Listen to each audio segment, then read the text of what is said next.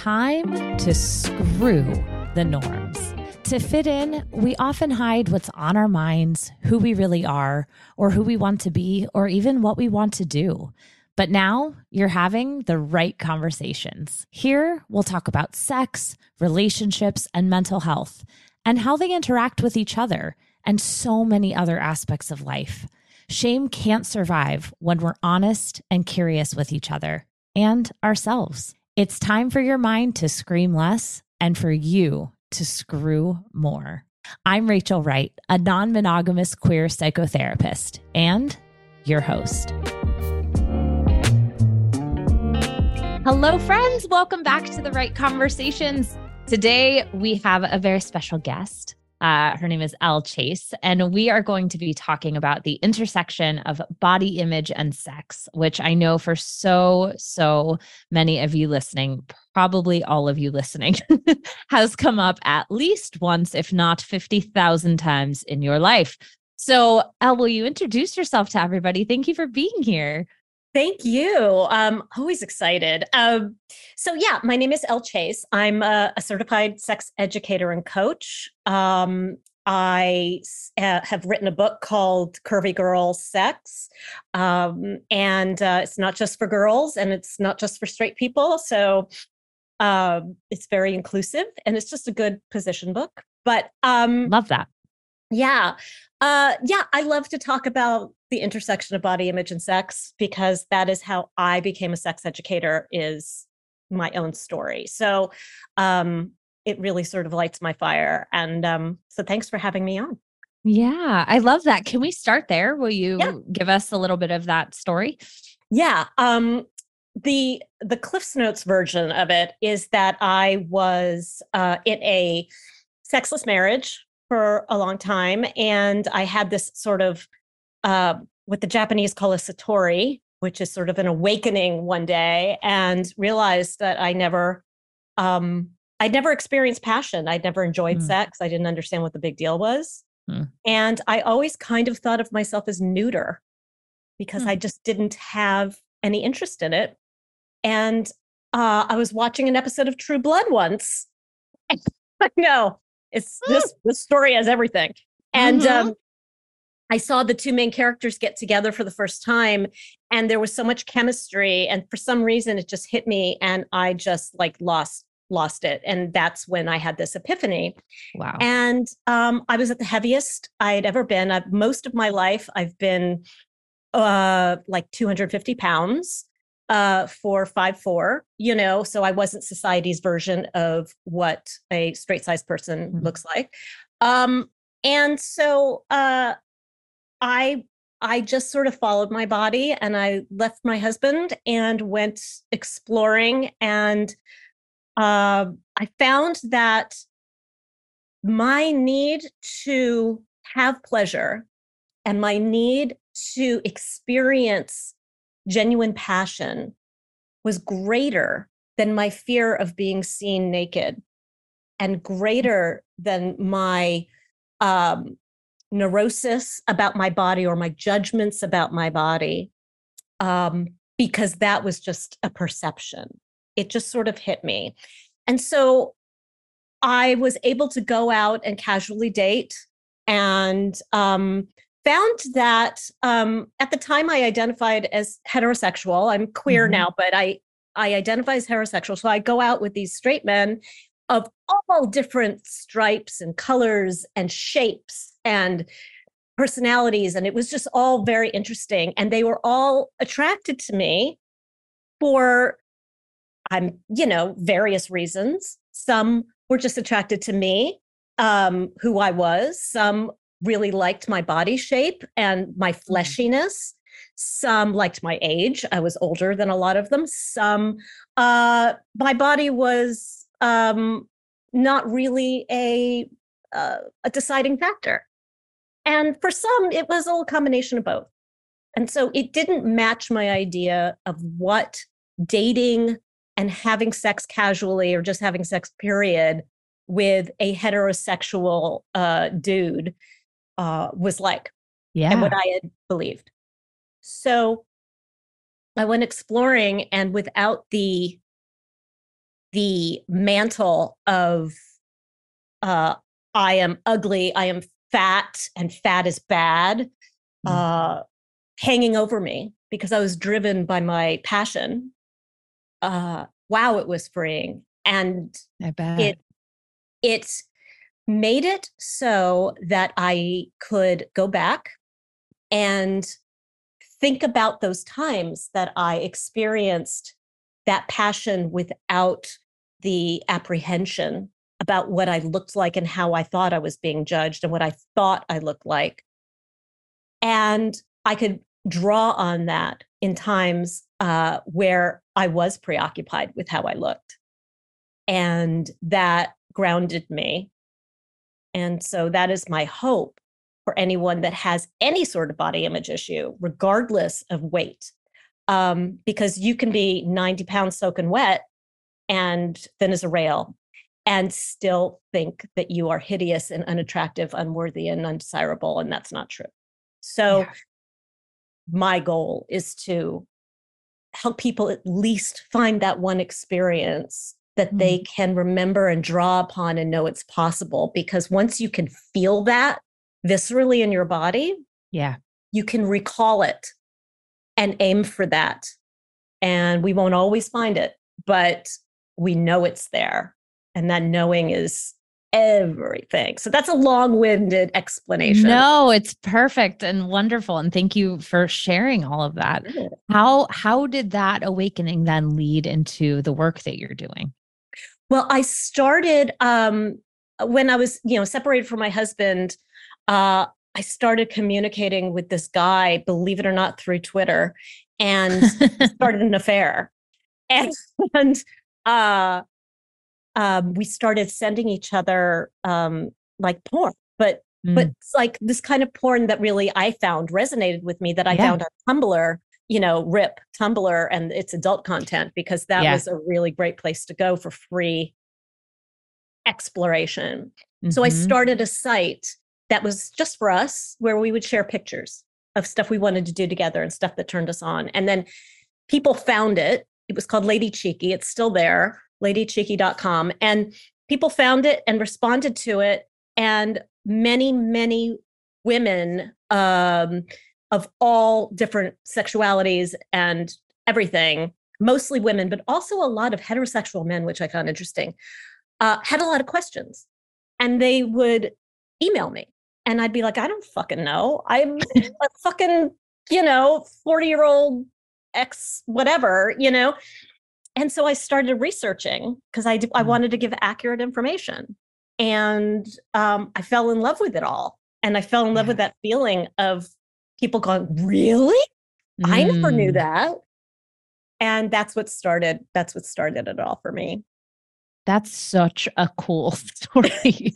Did anything ever come from this man? Did you ever meet up? Oh yeah. We had, we had a very passionate love affair for like two years. Wow. Um, yeah. I, it was long distance and, uh, it, you know, it, it eventually fizzled out, but it was really instrumental in, uh, in what I found that I would accept in mm. asexual partner. How so? Um, and really just like people in life, you know, we, we, we accept the people that we think we deserve. And, uh, I knew in my heart that I deserved to have a passionate affair. And so I didn't accept less than that. And, uh, and it was, and it taught me a lot. It sounds like it really changed the bar for you, both in looking externally and also for how you felt internally. Yeah. And you know, what's interesting is that my bar is constantly being upped hmm. because again, I will have some sort of casual relationship or relationship and I'll go, ah, not that, not that, but that quality. I don't want to live without that quality.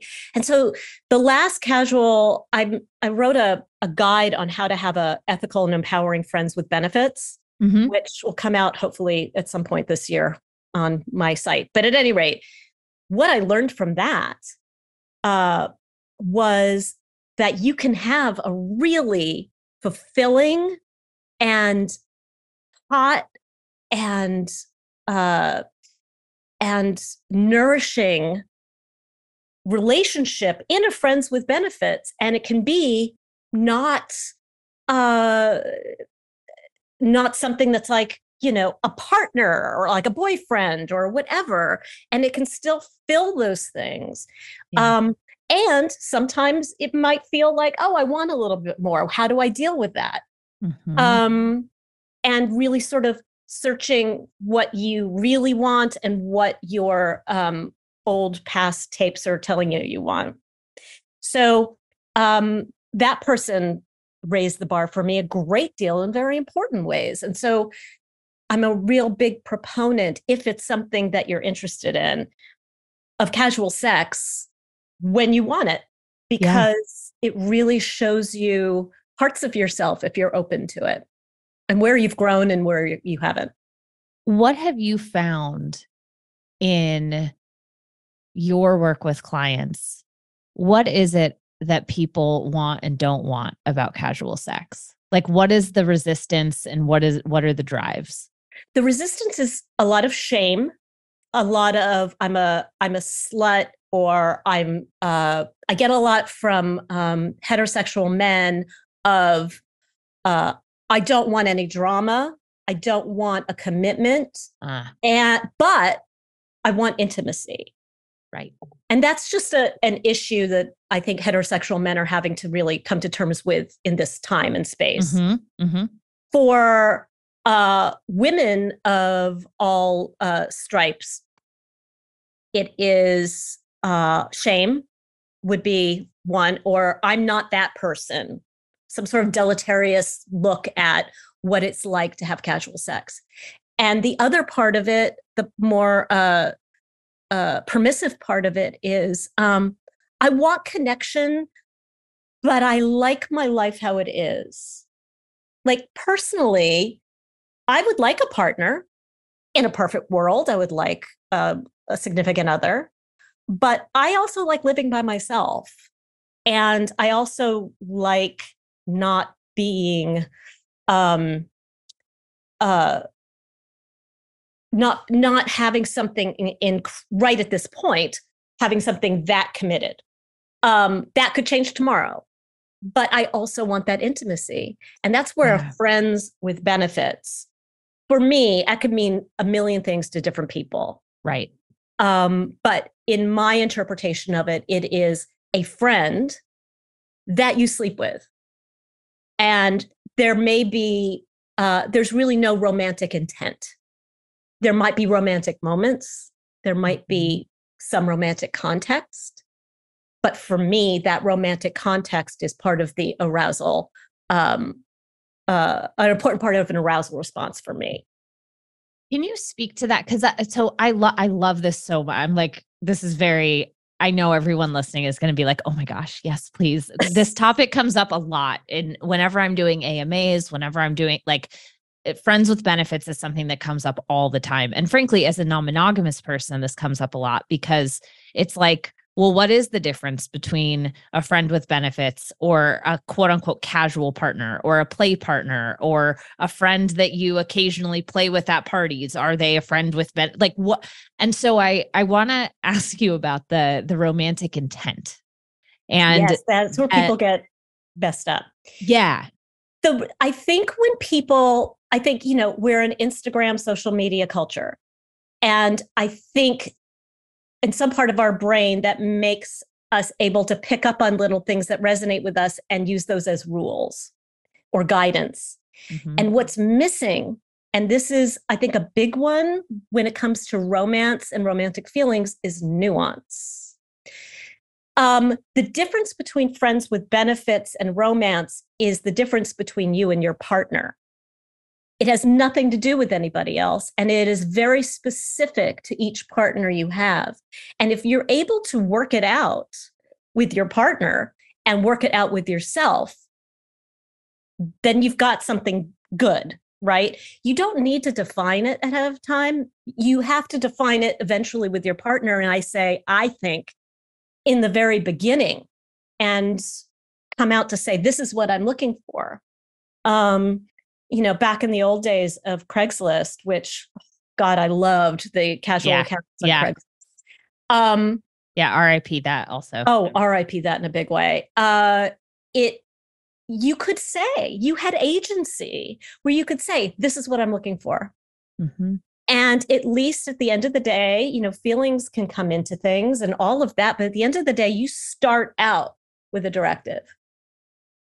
So the romantic intent is you have to get really, really honest with yourself and really clear.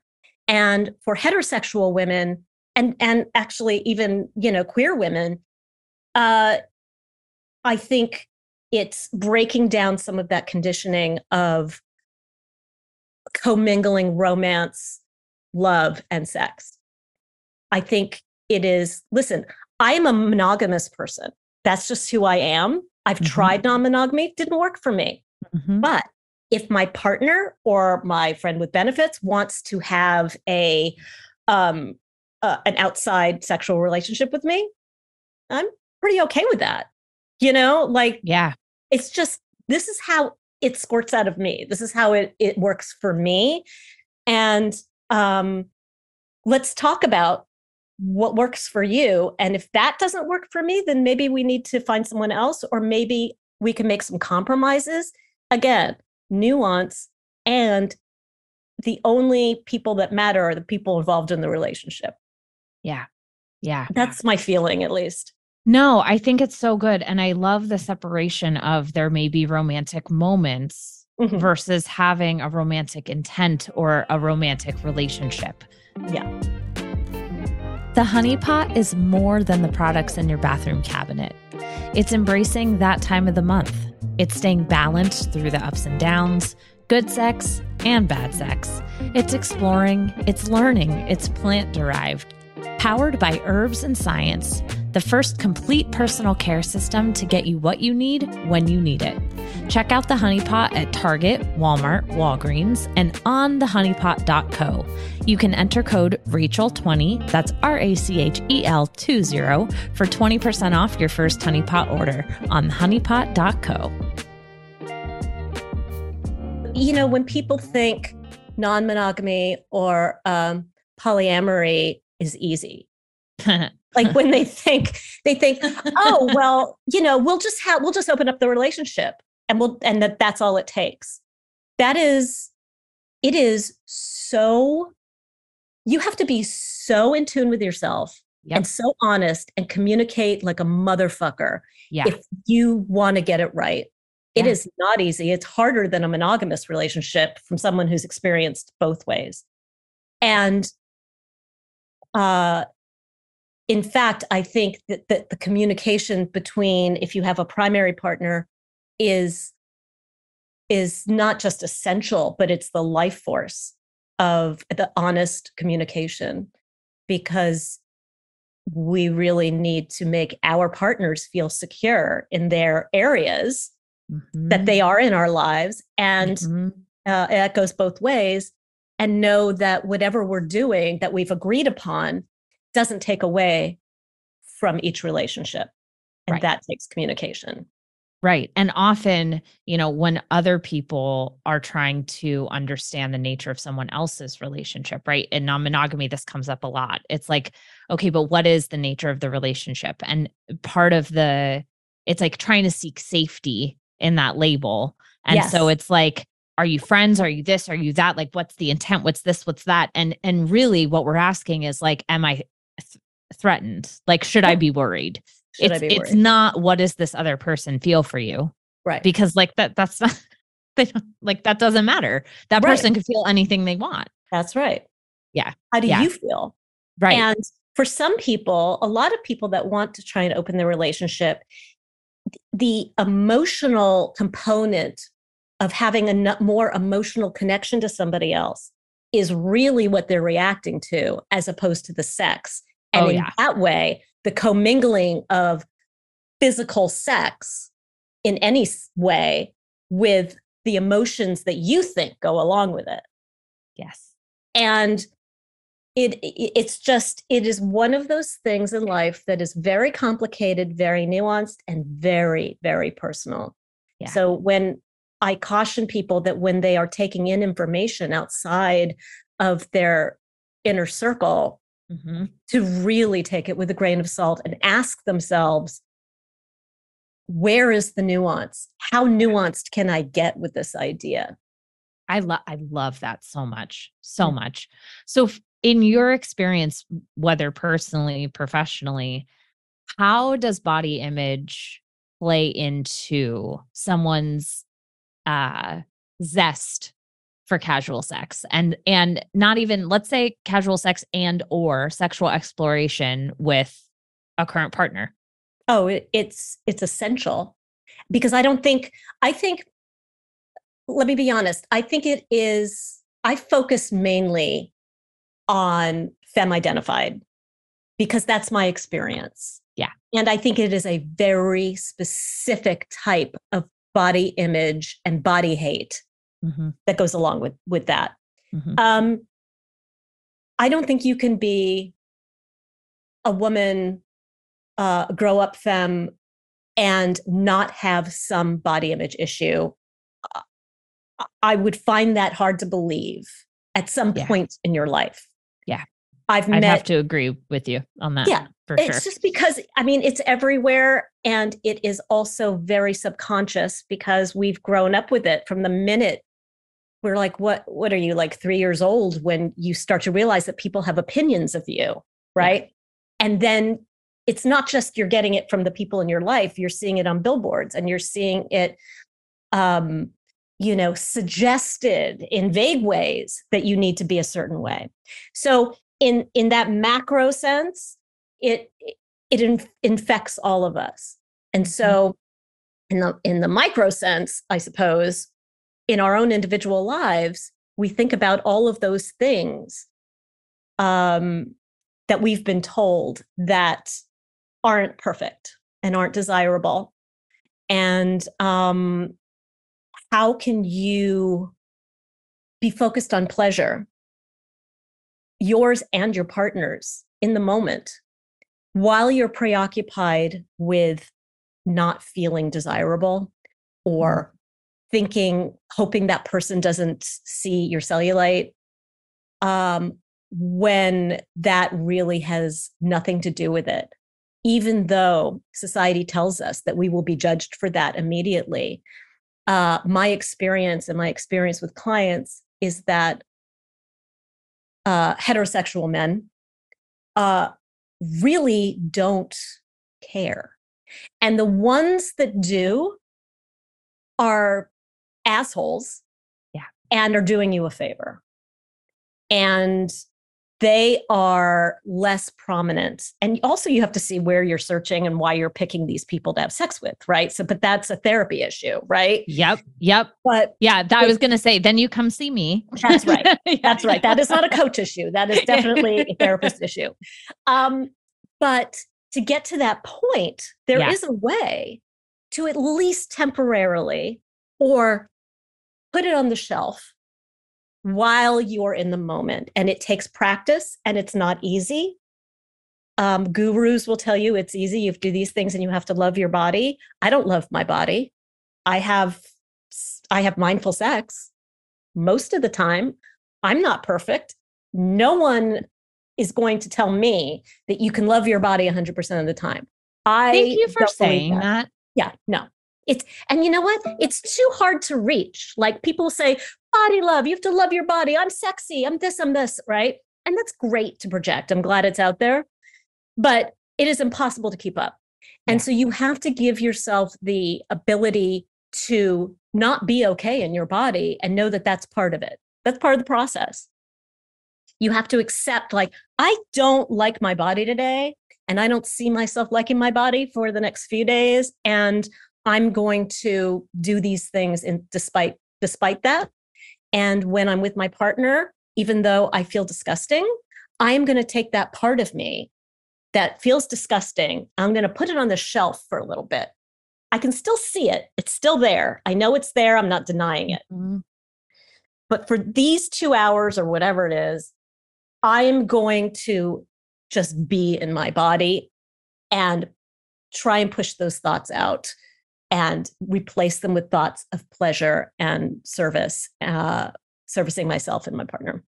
Can you give an example of what that may look like? Like placing the icky thought on the shelf and replacing it with? Literally that.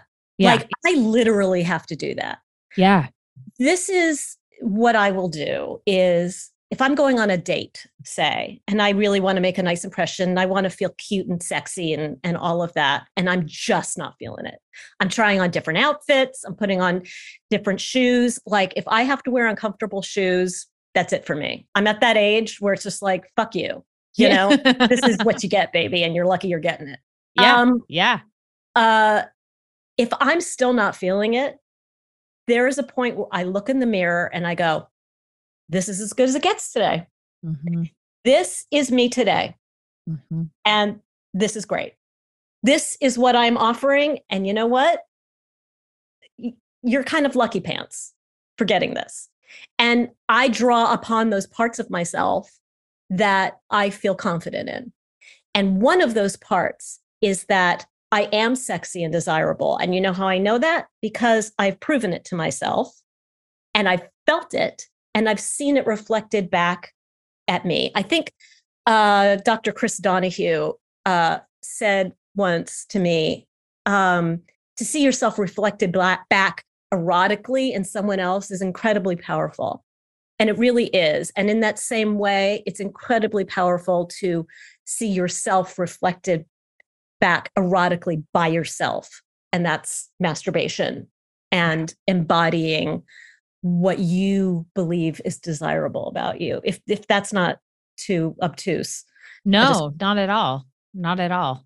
I think it's so beautiful. So, okay. I have one more question and then I yeah. think we can kind of like wrap, but I'm, I, I just, I love, I could talk to you for so long about this. Oh, thank you. I, I could talk so, about this forever. Yeah. So.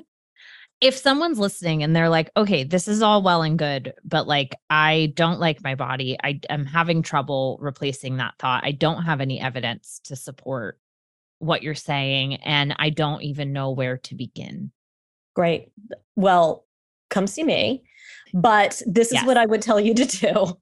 First, I do suggest everybody get some therapy because it is a it is a pernicious and infecting uh, point of view that we need help with because it's so uh, we're bombarded with it.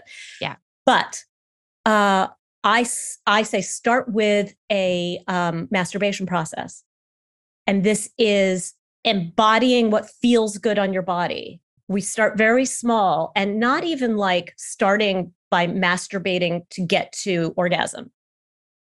I'm talking like touch your body mindfully, make a time for it, touch your body and get to know the topography of your body. And keep doing it until you feel comfortable doing it. Because as someone that doesn't like their body, Um, when I go over certain parts of my body with my fingers, I can feel myself get like repulsed mm. a little bit.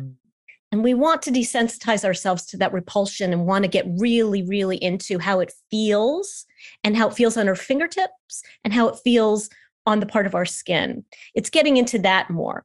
As we do that, it's also um, knowing that it's okay not to like your body. In fact, it makes sense that you don't. You can't help but not like your body because you don't look like Angelina Jolie or whoever it is, right? And being not feeling guilty for that. A lot mm. of the guilt holds us back from our um, from really accepting ourselves and therefore accepting pleasure. If you haven't found that uh, erotic reflection from somebody else, uh, that's okay, because masturbating on your own and finding the erotic pleasure in your own body is the first step for anyone going on in any erotic journey, regardless. It is the most important thing uh, about your sexuality is to find your sexual pleasure inside your own body. And you can reflect back on that and go, that felt really good. And I felt kind of different. And maybe you can't put a word to it, but it felt good when I was touching myself. And I felt kind of, you find yourself moving in a different way sometimes, and you might catch it. That's enough of an erotic difference and an erotic feeling of desire to draw upon with another person if you want to. You don't need to be reflected erotically back into somebody else. Uh, it can be very powerful. But if you are someone that doesn't want to be in a relationship and doesn't working on trauma and doesn't want to be touched by somebody else right now, but you want to work on that, do it with yourself. You'll be able to draw on that for the rest of your life, and it will keep changing as you get older, which is the fantastic part, is there's more discoveries to be made as you age. That's, yes. Amen to that. Oh, thank you. Thank you. Thank you. Thank you. Thank you. I thank you. am so excited for people to, to hear this. And I know oh. I'm talking as you're listening, people. So you're hearing it. And I, I'm just, no, I'm excited at the time of the recording that you had just listened to this. Um, for, I'm going to list all of your details oh, in the show notes and all of that, but for anybody who's more auditory or who's listening in the car or whatever, can you just give a, a shout to where people can find you? Yeah. I'm at elle chase dot com, E L L E C H A S E dot com. And all my social media is at the Elle Chase. Amazing. And yeah. If you could just leave everyone listening with one last thing, what would you leave them with? Um, You are not what you think you look like all the time. Mm. And that goes both ways. Mm. Nuance. Thank Looking you. For the nuance. Yes. Thank you so much. Thank you. That's all for today, you sexy folks. What questions came to mind as you were listening? Continue the conversation with me over on Instagram at the right underscore Rachel. And don't forget, please leave a rating and a review so that we can continue erasing shame and stigma together.